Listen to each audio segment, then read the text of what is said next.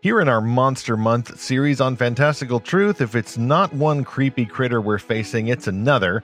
Next, to rise up moaning, not from the crypt as before, but from the secret lab, it's mad scientists. Whether it's Victor Frankenstein from Frankenstein, or all of those Marvel villains, or the folks who let loose the dinosaurs from Jurassic Park, or the real world scientists actively trying to experiment on humans in the real world, mad science just won't stop. What is unique about these monsters and the monsters they make? Why do mad scientists seem to take the devil's promise, you will be like God, as their gospel?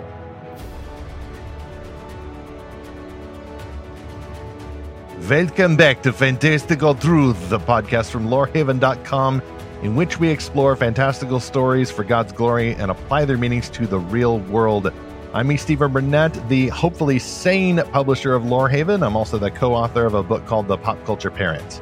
And I'm Zachary Russell, and even though I love science and technology, I am doing my best to not become what C.S. Lewis called a man molder or a conditioner. And this is episode 134 Why Do Mad Scientists Keep Trying to Make Monsters? This is another episode in our Monster Month series going on through October for Fantastical Truth. Happy spooky season, one and all. We still haven't done the why Christians should or shouldn't celebrate Halloween slash fall festival episode, Zach. I think we've done that before. You might find that link at our show notes. You might not, but we're going to have other links in our show notes because this mad science is going on everywhere. And I had to be really careful going into my secret lab what I mixed together uh, to make this concoction of notes for this episode because we could go in so many directions. Uh, we've actually already had an episode about uh, mad science examples in fiction this one, we're going to go a little bit deeper into their psyche. Uh, we're going to be starting from scripture, not from psychoanalysis, because that way lies madness, I think, at least for us who are not trained in this. But we are trained in some Bible. Uh, so we're going to be asking, what is it, as we said in the intro, that mad scientists seem to believe that keeps sending them toward these mad science experiments in our reality? It's sometimes hard to put your finger on it because hey, hasn't science given us longer life, better living conditions, air conditioning, life extending medication, technology that helps uh, people who are disabled uh, have kind of a new lease on life? Like, what, what's the big deal? Why, why are you so anti science, Stephen? Don't you trust the science?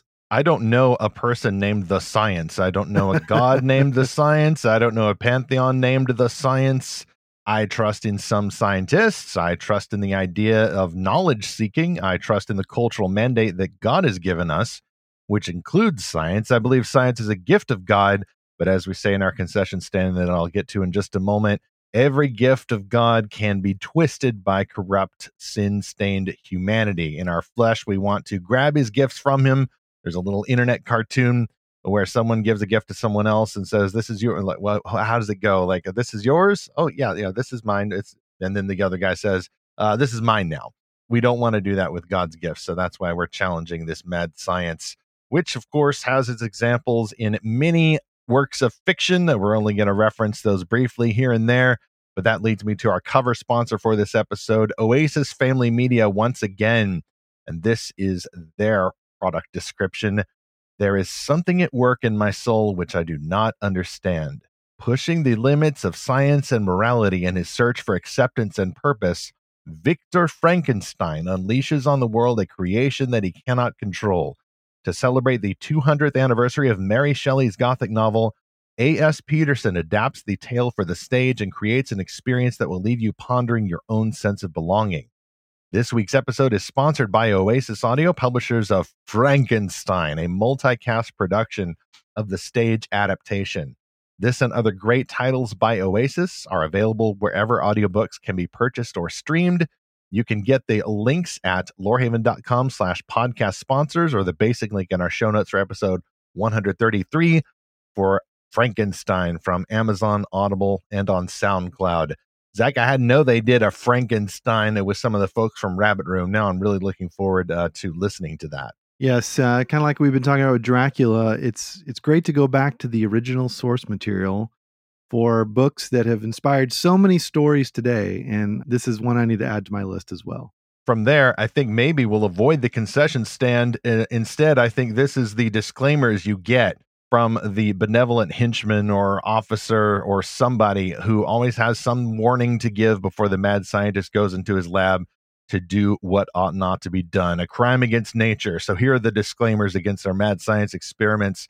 First off, as I mentioned, uh, we've already been talking about why real researchers aren't heeding the warnings about mad science from fiction. That was in episode 60. So this episode is a spiritual sequel to that one. Back then, we surveyed ideas about gene editing, sentient robots, and transhumanism. Uh, Zach was in the pilot seat for that particular episode. Much of that episode, we were asking what is going on uh, a lot of uh, fiction comparisons there. This episode is a little different. As I mentioned, we're going to ask why. Why do mad scientists do this? This episode also focuses more on the mad science going on in the real world. Now that we've moved past the warnings of the fiction, it seems that the frontiers are flung open. We don't have to have any concessions or disclaimers. Man was meant to meddle, and science is good. Trust the science, even if the science is wearing a white lab coat and cackling madly with reflective goggles on. It's probably not a good posture to be in. Even the mad scientists may not look like that. They may look really uh, benign. Uh, Zach and I found this uh, this stock art uh, that we're using for the, uh, the screenshot for the or the featured image for this episode. It looks like a rather benign fellow there in a lab, but he may have some not so benign sinister. motives. Yeah. Just a little sinister, yes. So the image there is suggestive of ill intent uh, we're not trying to accuse people. We're not saying that everybody has ill motives. But I mean, folks, we are Christians. We believe something about human nature, and it's not that human nature is basically good. That means that stuff that humans do is not always basically good. And stories have been warning us about this before.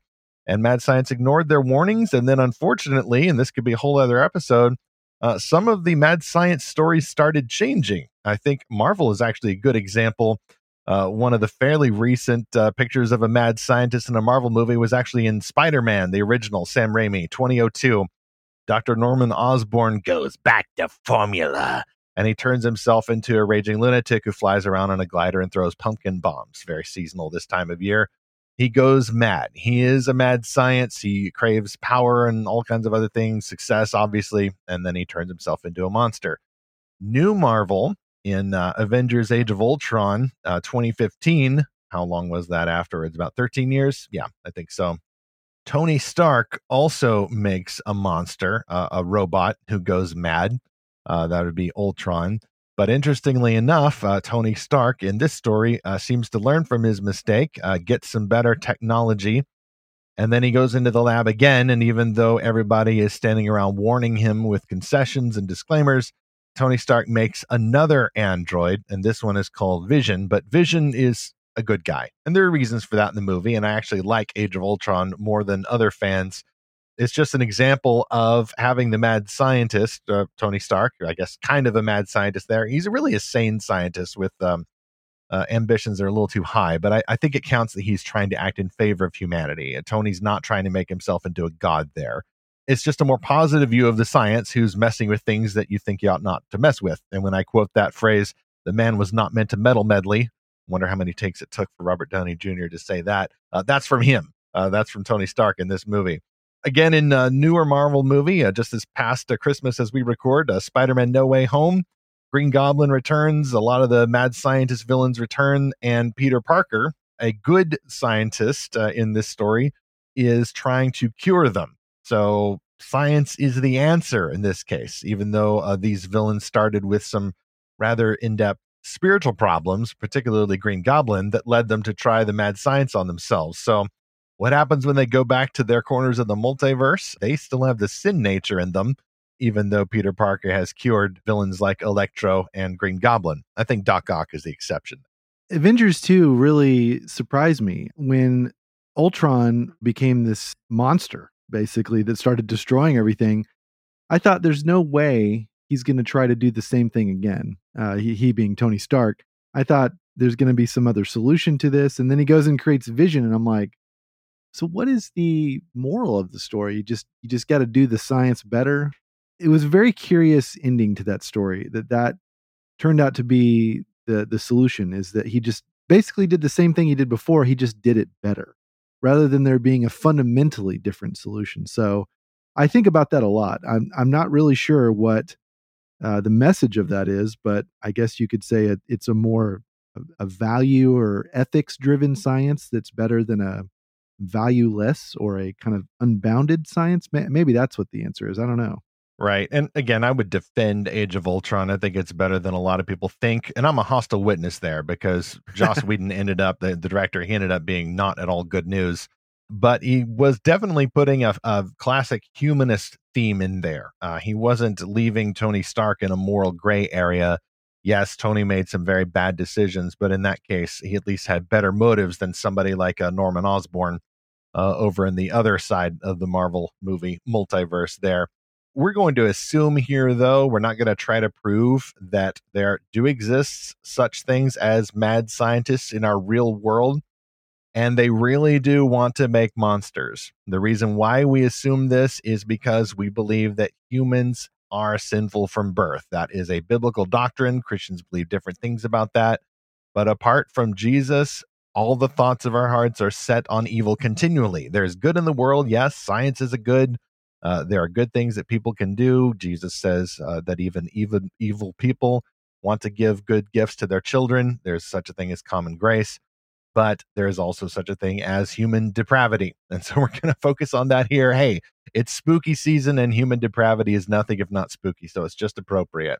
Science, like human beings, started out as a good gift, but as I mentioned before, in our sin, we can twist any good thing apart from its purpose. We want to steal the gift from God and use it in ways that violate the terms of service, and therefore we fall.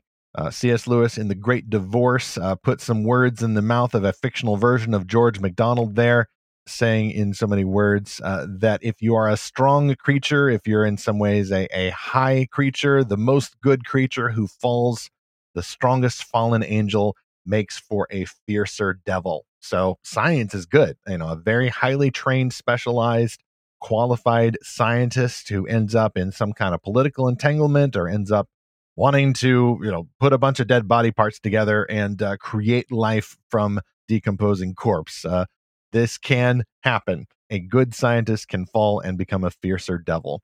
And we're also going to assume the ending here. No twist ending, really. The whole cliche of many classic mad science monster stories is to ask, well, who was the real monster all along? Is it Frankenstein's monster or is it Frankenstein? I think there was a meme a while ago. Zach, which said, uh, like, you know, uh, something like, uh, being smart, you know uh, that Frankenstein's monster is not named Frankenstein, but wisdom means that you know that Frankenstein is, is the, the monster. monster. Yeah. Is exactly. So, Mhm. no twist ending here. It's just a matter of showing our work to get there. And finally, some of this, especially when we're talking about real world examples, will touch on some politics, but only touch it. I'm not going to go near that particular rotting corpse to try to bring life out of it. We're going to focus on culture here as best we can. Yeah, and Stephen, you mentioned real world uh, mad scientists, and uh, the source I'm going to be going to for this is uh, a man named Yuval Noah Harari. He is a historian by training. Uh, he wrote a book called Homo Deus: A Brief History of Tomorrow. And uh, Rod Dreher calls it uh, terrible in terms of prescription because it's basically, hey, how can we make the um, scientific dystopia of the Brave New World uh, novel come to life in in real life? Like, how can that become a utopia and not a dystopia? And so, I'm going to be quoting a little bit from him. I'm going to be quoting from uh, Abolition of Man, which I just finished. So, uh, I'm looking forward to this discussion. Just some light reading there in the Russell household. I'm looking forward to that too. It's been a while since I've read uh, Abolition of Man, another great C.S. Lewis book there. Let's move to chapter one of this discussion. Mad science monsters want power. Yeah, I'm just going to say it directly like that. And I think that's not because there's something unique uh, about the mad scientist. It means he wants power more than other people. I think it's just he has more training, uh, he has more skills, qualification, government funding, secret labs, all the rest of it, uh, and therefore has more tools at his disposal to seek the kind of power apart from God that by our sinful nature most humans want to do anyway. I think that's why many Christians fear human power. Uh, that's why when we get into our political discussions, a lot of people just shy away from any expression of any cultural power whatsoever.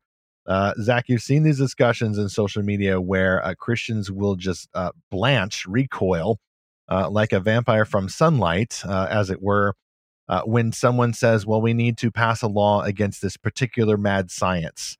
And the Christian who fears power can only think of the examples he's seen where power has been corrupted, usually in the local church back home that he remembers. And so, like, no, we don't want to have power. We don't want to have cultural power. This isn't the way of Jesus. And we're just supposed to be servants. We're supposed to be loving. We're supposed to be caring. And they assume that power is bad.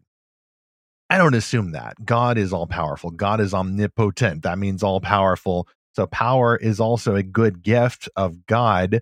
Having control over things goes back to the very construction of creation. God makes his creation, he gives human beings the power to act as his regents. But then we took that gift and we squandered it, we twisted it. Really common thing we'll see uh, going forward into this discussion. Uh, we've seen years of uh, people rightly and wrongly fearing this bad power, but that whole discussion about power and its corruption goes back a lot older than that whether it's climatology or planning a war. Uh, we've seen scientists, mad and otherwise, who seem to like very much being in control of stuff. Now, again, I don't want to keep making this disclaimer, but I do have that t shirt I've mentioned in previous episodes. A t shirt says, God created science. Science is powerful, it's a good power to have. So is being in control. I mean, being in control is fun. Like, I like planning this episode. There's some control there. We collaborate on this. Uh, so I guess there's some built-in you know, sharing of power there. But I like publishing Lorehaven. I like making a story. I like planning my day. Like being in control, being in power is fun to an extent, and I think that's what God has made us to do. But when we have authority over other people, I think that this can get more dangerous. The temptations start to pile up. We have access to more secret lab equipment and money and knowledge, uh, then we are at greater risk of falling even further. I think that's why scripture does warn about power. It recognizes that this can happen to kings and even soldiers. Uh, there's a better example of a soldier with power in Luke 7 8. That's the centurion who comes to Christ to beg him to heal his servant. And he says, uh, he just gives a little soliloquy about power. Like, I have all these people under my authority. I can tell them what to do, but here I am asking you to please help me. Uh, that's good. That's a good use of power. It wasn't wrong for the soldier, the centurion, even in a Gentile government, to do what he did. Uh, that's a good idea. Organizations are necessary. Uh, kings are a good idea. Presidents, uh, power sharing, uh, representative republics like the United States has. Order is better than disorder. But we derive this gift from God. We derive this power from Him. We have no authority without Him. Uh, I remember Jesus saying that to Pontius Pilate, like you would have no authority in the human government realm unless it were given to you from above. Uh, Pilate, of course, misused his power there, just as mad scientists will misuse their power now. And that's why I have to admit I'm skeptical about the science or the consensus or the secular scientists. Now, that doesn't mean I disagree with any particular uh, reigning theories right now or say that everybody who believes those are mad. It just means that I'm not predisposed to believe them. Like just because you've got a series of initials after your name, uh, or have all the prestigious degrees, or all the government funding, or the secret labs, or the public labs, or whatever. Um, I don't trust the scientist cabal, uh, the scientist group, uh, any more than I would, uh, by nature, trust a particular uh, group of Christian leaders. I, I mean, I want to act in good faith, I don't want to be a jerk uh, or or just be constantly suspecting or coming up with conspiracy theories because that way also lies a kind of madness. I'm just saying I'm going to be at best neutral. I'm not going to assume that because a scientist or group of scientists tells you something that therefore I'm going to believe it. I think it's naive to assume that human beings, by virtue of getting all their degrees and their science skills, are going to be above temptations to power and control. And I think that goes double uh, when the science meets government bureaucracy, uh, another infamous hotbed of uh, power seeking there. Yeah. So, one thing that Harari talks about is that the algorithm knows you better than you know yourself. And he, you know, he asks actually kind of an interesting question. Why do all these big tech companies spend hundreds of billions of dollars on these apps that they give away for free? It's because the data they can collect and sell can be used to control you and have this power over you that you don't even realize is going on. I mean that that's a very valuable thing and he he talks about how there will be algorithms that can tell you if you're gay or or if you're trans or or whatever and that that these algorithms will kind of dictate every aspect of your life, and, and they already kind of are. But Dreher goes into more detail about this in the article we'll link to in the show notes. Dreher says um, Harari understands that modernity has a way of dissolving all inherited sacred stories. Here's a key paragraph from Homo Deus that is incredibly important. So, quote, Yet, in fact, modernity is a surprisingly simple deal. The entire contract can be summarized in a single phrase humans agree to give up meaning in exchange for power.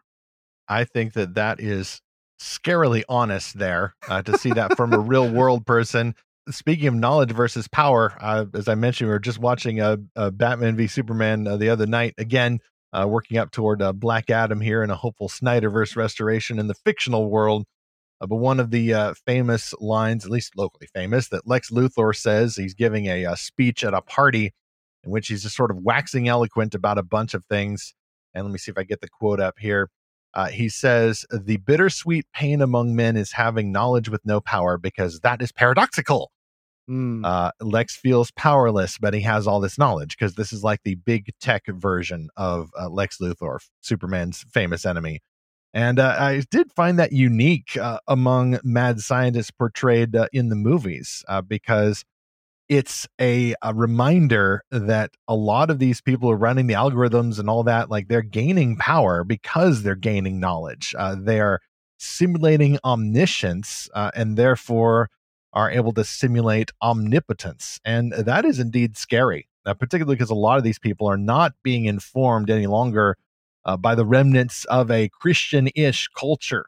What they're doing is not neutral, they're accepting a version of secular religion. And that alone is scary, just being kind of neutral and secular and just impartial to all religions. But it's even scarier when they do get religion, uh, because then you get some secular moralism moving in there. And now you've got a big tech mogul, a mad scientist, uh, as it were, who has access to all this knowledge and then is being told by the most religious people in his circles, well, now you have to use this for good. Uh, you need to make sure that certain knowledge is more important than other knowledge, and some views are just uh, not moral anymore, so they need to be uh, censored. Uh, you get uh, that toxic mix in there of this uh, simulated omniscience, all knowledge, and then you get this attempt at power and then you mix in there kind of the volatile ingredient, which is the secular moralism, this false morality. And then I think the secret lab just explodes. It's not going to hold together for long. Uh, and it's going to be a powder keg for culture, by the way. And enough said about that. We'll move on. But I, I think I just sum up here is that this is the first attribute, the first uh, gift that people, mad scientists, are trying to steal from God in order to use in their secret lab. And that's this illusion that they can be like God by wielding the power of God. Yeah, uh, Harari goes on to say, "We don't need any gods to limit our power and give us meaning." Oh my. Yeah, and he says uh, the free choices of customers and voters supply us with all the meaning we require. What then will happen once we realize that customers and voters never make free choices, and once we have the technology to calculate, design, or outsmart their feelings? So then he, he says, you know, the whole human experience is just a another designable product you know ultimately he is a materialist he doesn't believe in the existence of the soul he's a just a strict evolutionist if you don't think there's god or there's a soul then then why not just design the best human experience you can get? And it's weird though stephen because it's like in Dreher points this out eh, in part he's not wrong. I mean human desire for you know a better life is is good to be free from pain suffering or even death which we'll talk about in a minute. But then he, he basically has no limiting principle that anything in service of these goals is good is there a limit i think that's kind of what we're asking is is there a, um, a stopping point after which science does become mad science and it seems to very much correspond with this idea that we can become our own gods yeah, Zach, if this guy's going to be our foil for the episode, and I think he seems to have rightly earned the role there, uh, it sounds like he's not the type of guy with a secret lab. He sounds like he's more of a mad science philosopher. But unfortunately, this is the type of influence that the actual mad scientists are listening to, maybe even before they're mad. Right. Uh, this guy seems, I don't know, rhetoric, he's in a place of authority. His rhetoric is powerful. He's making some very bold claims, but he sounds like, at least in that quote, is saying the right things about democracy and free markets. So Oh, that could be tempting regardless of what your uh, political perspective is, because he's talking about consumers and voters. Like, well, like we're capitalists, like we like consumption. Like, uh, don't know if I like it described that way. Uh, well, we're democ- we believe in democracy. We like voting. Like, uh, that doesn't mean we believe in pure democracy mob rule there, at least in America. We're a representative republic, all these different government relationships, and more on that in another episode. It just sounds like he's being uh, very cautious with his language, at least there, uh, and trying to work out the logical conclusions of what uh, right wing people already believe, frankly. There's no easy way to segue from that scariness to a different type of scariness in our second sponsor for this episode. This is the publisher Mountain Brook Fire featuring Wraithwood by Alyssa Roat. Here's the description. In the Realm Award winning novel Wraithwood, Arthurian legend is far from dead. Brinny has always lived a quiet life under the watchful eye of her hovering mother, until she sent off for the summer to live with an uncle she didn't know she had. Wraithwood Estate, her uncle's creepy old mansion, holds as many secrets as the man himself. As unnatural events take place and Brinny hears whispers of a hidden war, she must unravel the truth about her family's mysterious past if she wants to survive. Available wherever books are sold. You can see the links in our show notes for episode 134 or go to lorehaven.com slash podcast sponsors. So, Stephen, you're right in that this guy Harari is not, uh, I guess, a scientist, but he does seem to be informing the scientists uh, on the global stage through the World Economic Forum. And there is a clip that resurfaced recently from a talk he gave about four years ago.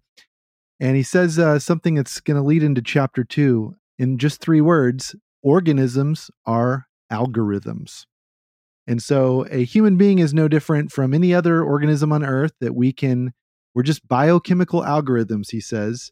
Human beings can be hacked just like a computer algorithm or a virus or or whatever. And wh- why shouldn't we? You know, what's stopping us? If there's no God, then let's just create people in a better image. As if it's not scary enough for the mad scientist to crave power over other people, chapter 2 explores how these mad scientist monsters actually want to modify people. They want to claim the right to create or recreate a right that does belong to God Himself. Uh, I count that as another component from God's laboratory that uh, mad scientists in our sin are stealing uh, to use in their own secret evil labs, and that is the gift of creation. This is where it gets a little scarier here, folks, because I could just spend all this time ranting about the various headlines I've seen uh, about legislators trying to, for example, uh, sign over the rights of parents in the state to raise their kids over to social scientists and other mad scientists uh, who want to modify the kids, literally, like modify their bodies. This I do count as abuse, and it is, I think, a mad science that abuses other people and uses their body parts to attempt recreating that person. Uh, you could add so many other concession stand items here, but if you've been tracking the news too, uh, you know what's going on out there. This is scary stuff, and I can only deal with this as a Christian. I can only look at this and go, and helps me to sympathize with the mad scientists as well, because we all share this condition as fallen humans. Apart from God, our call to create stuff, the cultural mandate to go out and steward God's resources, uh, to make stuff using God's stuff in the world, that call goes completely mad. Uh, we now want to remix the components of creation. We are meddling. We are playing at being God. All the tropes of the mad science morning stories are true in this case. Uh, back in 2003, I mentioned this on the podcast before when we were talking about future predictions. I had this uh, coffee table style book called The Catalog of Tomorrow. I think they're intending to release a new one each year, but I don't know whether they did. There were a lot of predictions in that book, though, that actually turned out correct. Digital paper, like the Kindle uses, uh, mobile computing, that kind of thing. But one of the predictions in that book that I remember the most is body modification. Uh, it suggested that people could use a kind of medical treatments to go beyond tattoos and weird piercings and things like that uh, but that they could actually, for example, tap into human bone marrow in order to give us horns and uh, claws and other protrusions like that, uh, just as a mode of self expression. You know, the catalog of tomorrow wasn't trying to judge. Uh, maybe in the future we could embed electronic devices in ourselves. So that's a little scary, particularly if you come from a dispensational background and you don't want the microchips uh, that are the mark of the beast in your forehead or right hand. Thank you very much. The one thing, though, that the catalog didn't predict was the evil of sexual imperialism.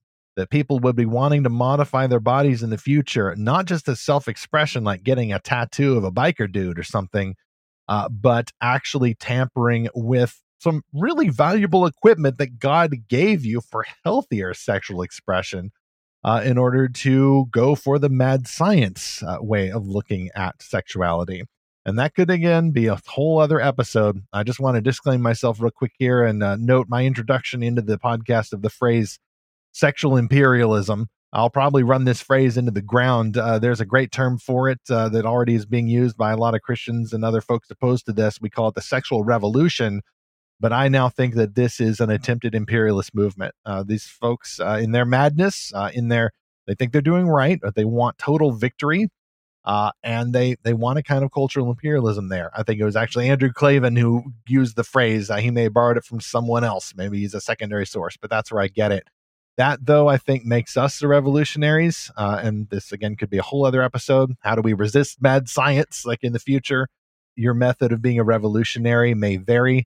I'm not talking about uh, actual revolution or anything like that. I'm just talking about on the field of imagination belief uh, as Christians, at least as fantastical fan Christians, I think the best way I know of to resist this attempt by scientists to recreate man in the image that we've made up for ourselves, I think the best method we have of resisting that is appealing to the human imagination. We already have stories that warn against this if we are humble enough to listen to them.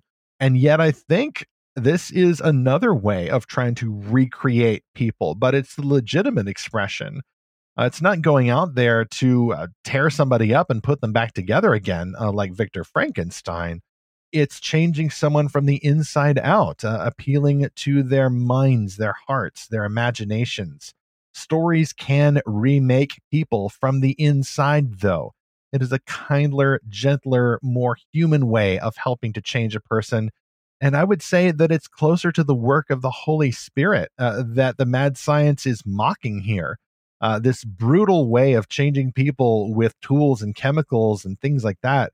Uh, this is a mockery of what the Holy Spirit does. The Holy Spirit does bring spiritually dead people back to life. Uh, this is not Frankenstein experimentation here.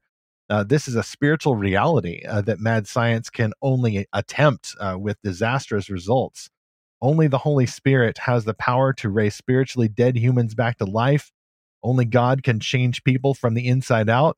And of course, we have the hope of the resurrection in the future. Uh, God will literally bring dead bodies back to life, not Frankenstein style, uh, but in the way it was meant to. Uh, God alone has the right to raise spiritually dead people and raise physically dead people. God alone has the right of creator and he has the right of recreator. Yeah, I think sexual imperialism is exactly the right term for this. And I think it really underlies the political, religious movement that's sort of happening right now. A lot of people say they reject Christianity because of the limits it places on sexuality or even gender, gender roles, things like that, or at least what they perceive it to be um, placing on people. And it's it's those limits that people don't like. So they reject uh, Christian ethics and teaching. They reject God, but then they realize that there is a gap in their their life that they need some kind of religion and so I think that's why we're seeing this rise of Gnosticism in taking many different forms. The way that we're seeing it is people saying, well, my sex is my body, my gender is my spirit, like my gender identity, and therefore, and the, the spirit overrides the physical. And that almost sounds right. But you know, then it leads to this desire for a superpower, a supernatural element of this religion, and that's being brought about by technology and biochemistry and creating this new sort of uh, quasi technological religion. But um, Harari talks about in this book, uh, he predicts that, quote, in the 21st century, we will create more powerful fictions and more totalitarian religions than in any previous era. With the help of biotechnology and computer algorithms, these religions will not only control our minute by minute existence, but will be able to shape our bodies, brains, and minds and to create entire virtual worlds complete with hells and heavens. Being able to distinguish fiction from reality and religion from science will therefore become more difficult but more vital than ever before. End quote. So again, I read Harari and I'm like, I don't really know whose side he's on because it seems like it seems like a prescription for mad science that's kind of self-aware and he's kind of realizing that, well, maybe this is going too far, but he doesn't really I, I don't exactly know what his limiting principle is, but I think he's exactly right. And Dreher talks about this over and over again that Harari seems to know what's happening, but he doesn't exactly seem to have a problem with it but yes, it, it's this uh, combination of religion and science and technology, biotechnology, and creating stories, these virtual worlds, and where you can be anything. And that's the draw of it is that it's this power of the gods to create in whatever image you want. Based on the quotes you've read, Zach, it sounds like he may have given his limiting principle. And it seems to be, again, just based on what I've heard, what will people buy and what will people vote for? So his priorities are just downright uh, traditional democracy there, right? Like, well, sometimes people want something evil. Uh, what he seems to be doing there is actually appealing to the imagination say, hey, isn't this amazing? The stuff that we could do. Uh, but he's also just speculating. Like, I've read a lot of uh, books that are nonfiction science fiction. Uh, they're talking about, you know, putting colonies on uh, Titan, the moon Titan, or making nanotechnology, and it's uh, highly speculative. It's highly speculative. Now, of course, there are many books like that that have gone from speculation to reality.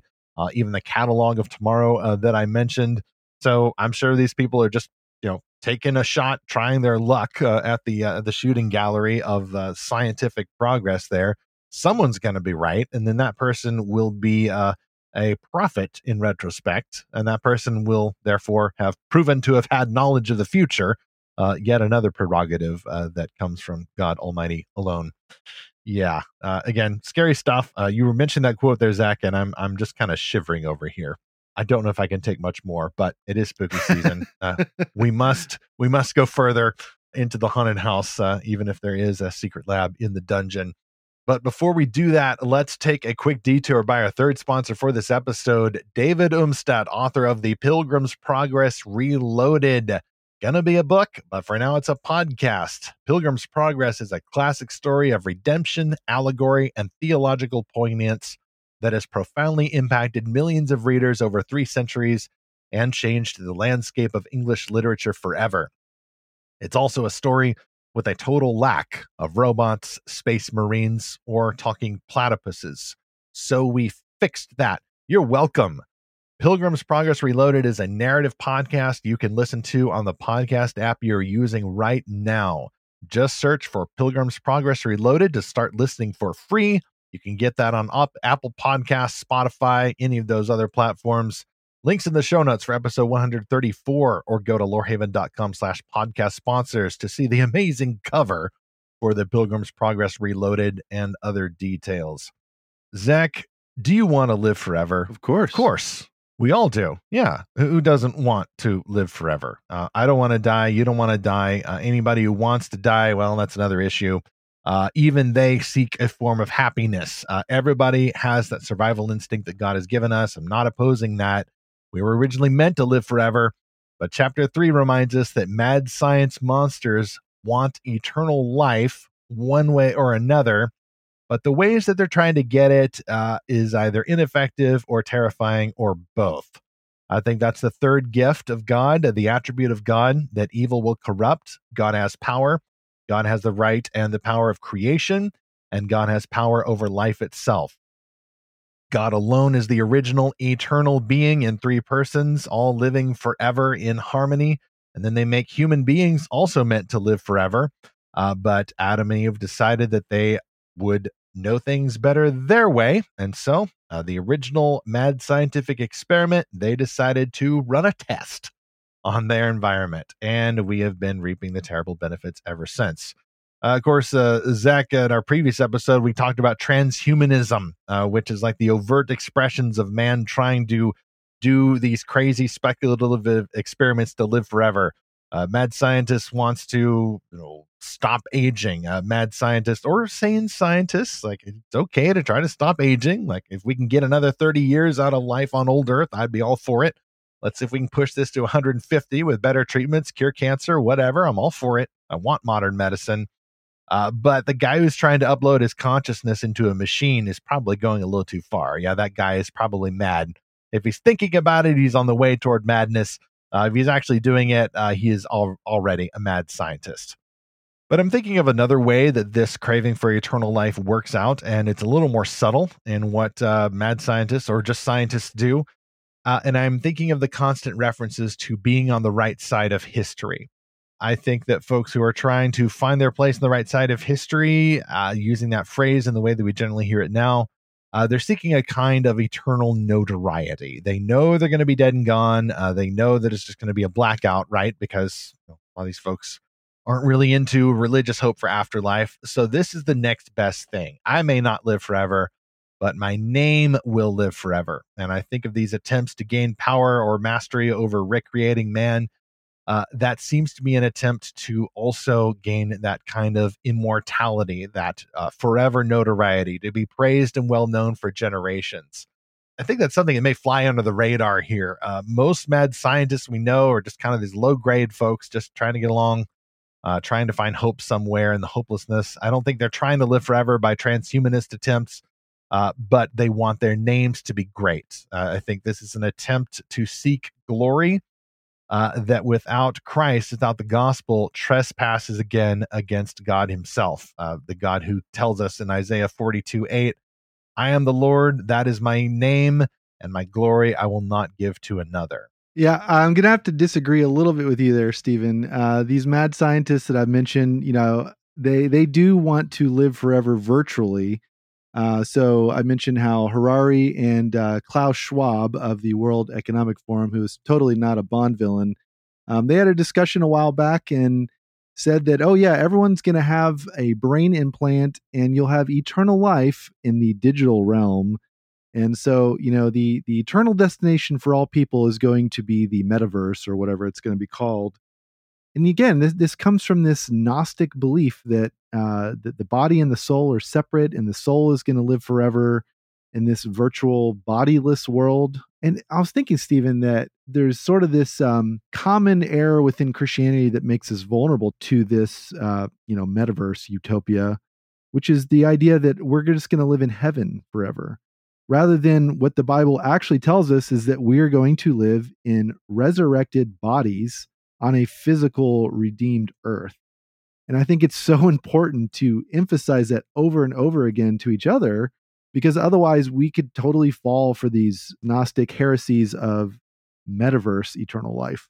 Yeah, I don't see how that's a disagreement, though. I, I, know that those wacky guys are out there. I just I don't know okay. if they're actually making machines to do it. I don't know if someone has actually thrown the giant switch in a shower of sparks, you know, with this encasement around his head in order to beam his consciousness uh, into the computer somewhere. Uh, first, that I mean, that's not happening yet. They're just I don't even know if that can happen, but I, I don't. I, it can't they happen want yet. it to happen. Yeah, if they want to. I think that already makes them mad or on the on the slope yes. toward madness. I guess I'm I'm thinking more of the uh, you know the, the, the regular Joe Schmo scientist who isn't into all that. He may think it's crazy, uh, he thinks it's speculative at best and mad science at worst, but uh, maybe he, with the aid of government grants or projects, uh, using power and recreation of human beings to try to make his name great or her name great. Uh, that's a kind of eternal life. Uh, it's kind of a woeful substitute, like a legacy. Like, yeah, exactly. And, and like Christians and people from other religions like expect to actually live forever. Like whether you're floating around in a spiritoid dimension, uh, as the uh, of the, the more popular level uh, evangelicalism has at least at one point uh, held our eternal life to be in heaven, lowercase h. Uh, or other religions may have that as well. You know, your consciousness absorbed, maybe you get reincarnated, whatever. In other religions, um, I'll take at least the Christianish spiritoid heaven over that stuff because at least they preserve Jesus Christ, and that's the most important thing. But yeah, uh, actual Christians actually believe that we are actually going to live actually forever on the actual new earth, like real dirt, real air, real adventures, real science with no madness whatsoever, and everything done for the glory of God forever and ever. maybe even spreading out to the entire universe over eternity, because there's enough time to do everything we want to do for God's glory. Uh, go back to our epic resurrection series for more on that. I think that that's why it's so important for us to have this eternal perspective. That's the phrase we can credit to uh, Randy Alcorn, uh, the author of Heaven. I think that in some sense, I'm not going to blame the church, you know, because I mean, we lose track of ideas like physical resurrection and the ramifications of that. Uh, but I think that people who are kind of these lower grade mad scientists, I mean, they've grown up in a culture now where they don't have that remnant of resurrection expectation. Uh, Zach, we've been talking at length about Dracula, and one thing that one idea that permeates that book is a cultural expectation of resurrection. Uh, it's not incidental to the plot. I mean, Dracula is a parody of resurrection. Being undead is the satanic counterfeit of resurrection in this world. Uh, it's all about people coming up out of their graves and not in the biblical way. Uh, it's this counterfeit version. And there's other ideas that hey, people are going to be raised to life someday, and we need to make sure that happens. And that's where the speculation starts. You know, I'm not sure that even if you were bitten by a vampire, that could separate you from Jesus. If you died in Christ, there's other elements there in the story. But Christians believe in resurrection, and most people in our culture have no idea what that is. Uh, they lost, tra- lost track of it. I don't think they know how truly eternally focused we are as Christians. We believe strongly and soberly that many of our most famous, most worldly wise, wealthy, powerful people will vanish away, just cleared from the stage of creation. Uh, some of their work may remain if it's good work, but that will include all of these terrible attacks on people and these attempts to grab power and these attempts to live forever one way or another.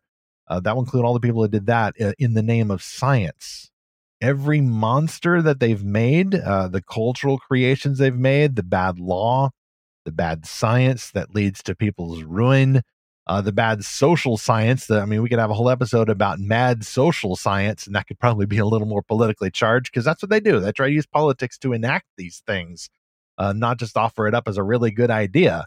The laws being proposed now, like actively seek to punish people who disagree with this stuff, and that I think will be dealt with by God, the judge, at the end.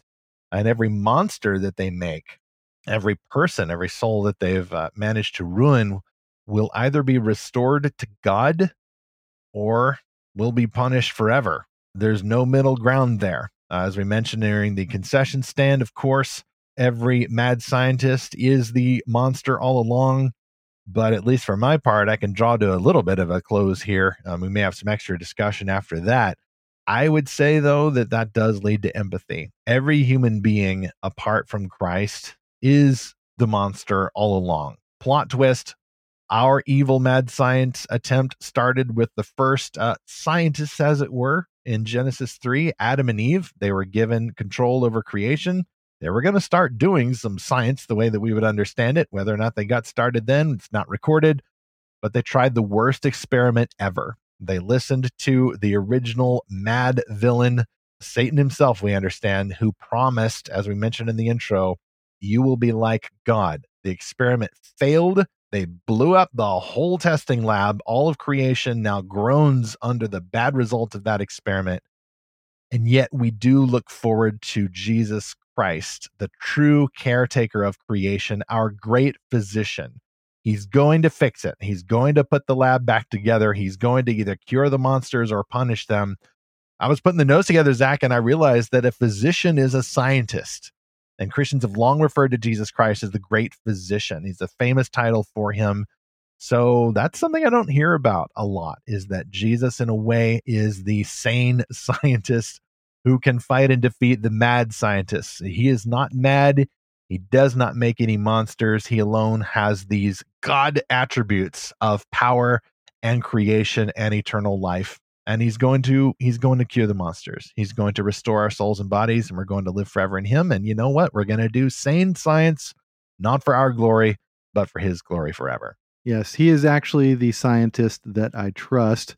Uh, not these cheap substitutes we've been talking about um, another quote from Harari, it just it's so on the nose. He says, quote, the leading project of the scientific revolution is to give humankind eternal life. There we go. Oh my goodness.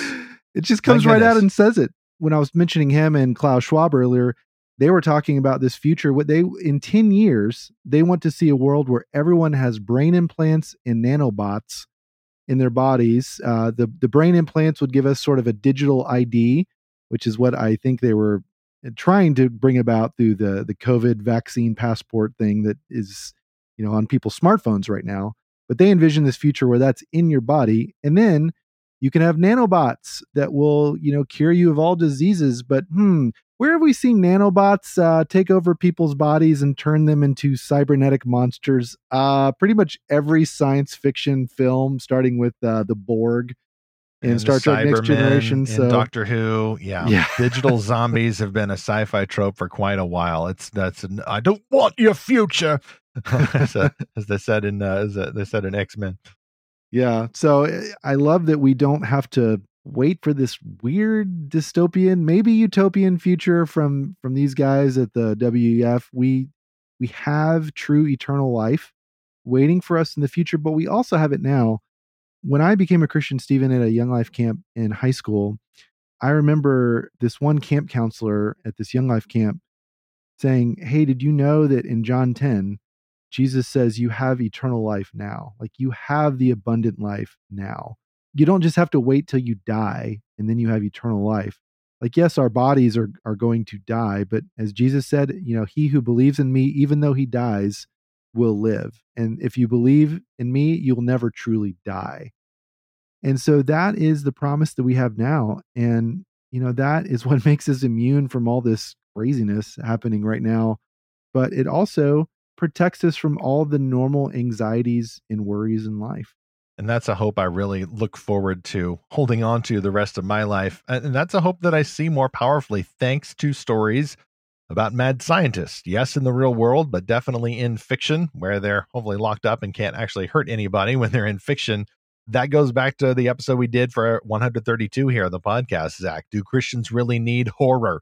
That's part of the Monster Month series that we're doing. We do agree with having these kinds of stories. Not everyone, uh, but every once in a while, you need a story about a mad scientist. And I think we need more stories like that. I think this uh, represents an opportunity that Christians are not really picking up. I, I don't see a lot of popular mad science stories going on from secular authors, but this is a legacy from secular authors of the past.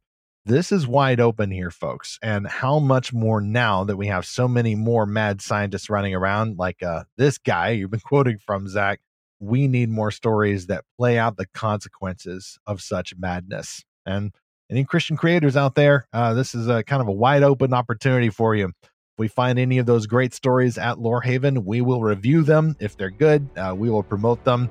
Just let us know.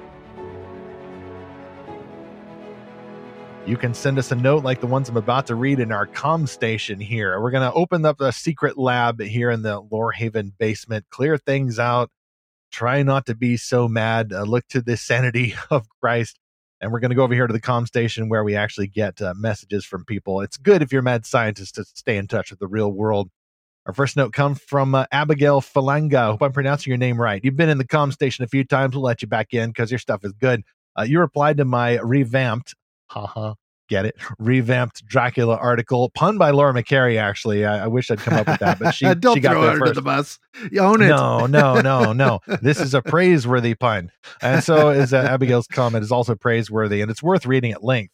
My article was about how I discovered Dracula and why I'm such a raging fanboy about it now. And she said, "quote I read Dracula for the first time some years ago as a skeptic." And was pleasantly surprised by the depth and awesomeness I found in it. It quickly became one of my favorite books. The genuinely Christian elements move it into true excellence.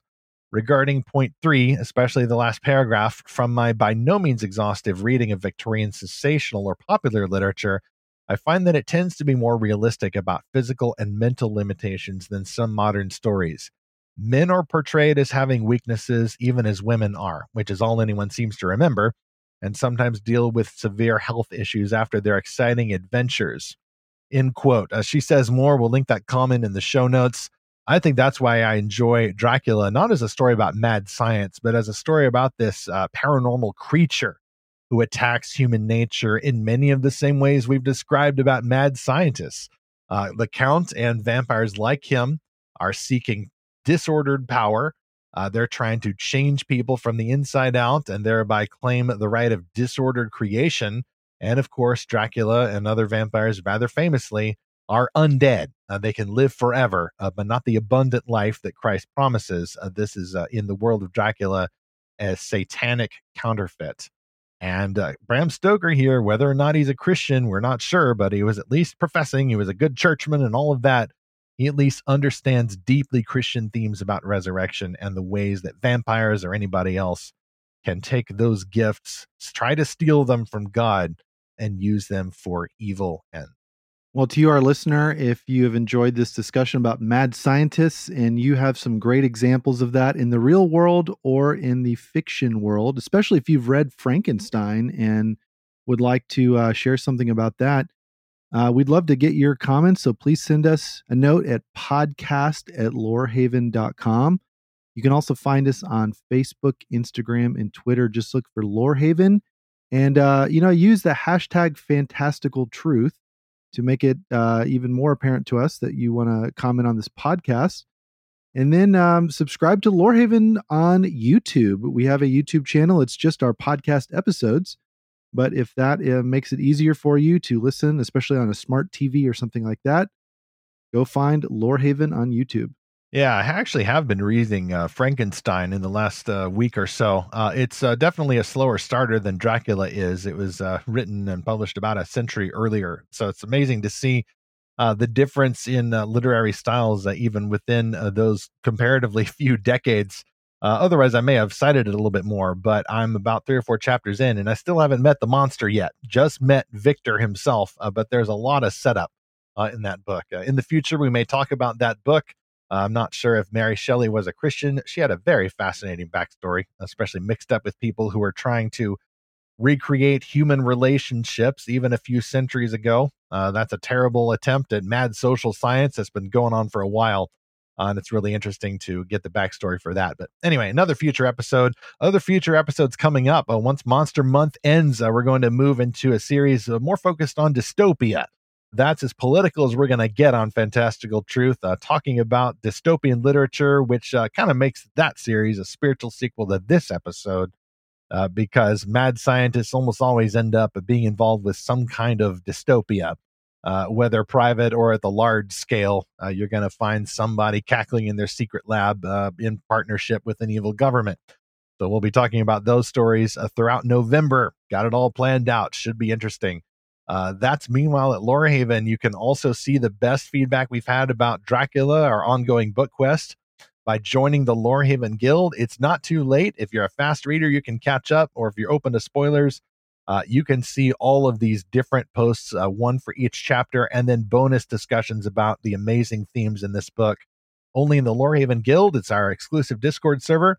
You can subscribe free at lorehaven.com. We will email you the invitation code uh, exclusive access for you. You can also get any Lorehaven updates you choose that away.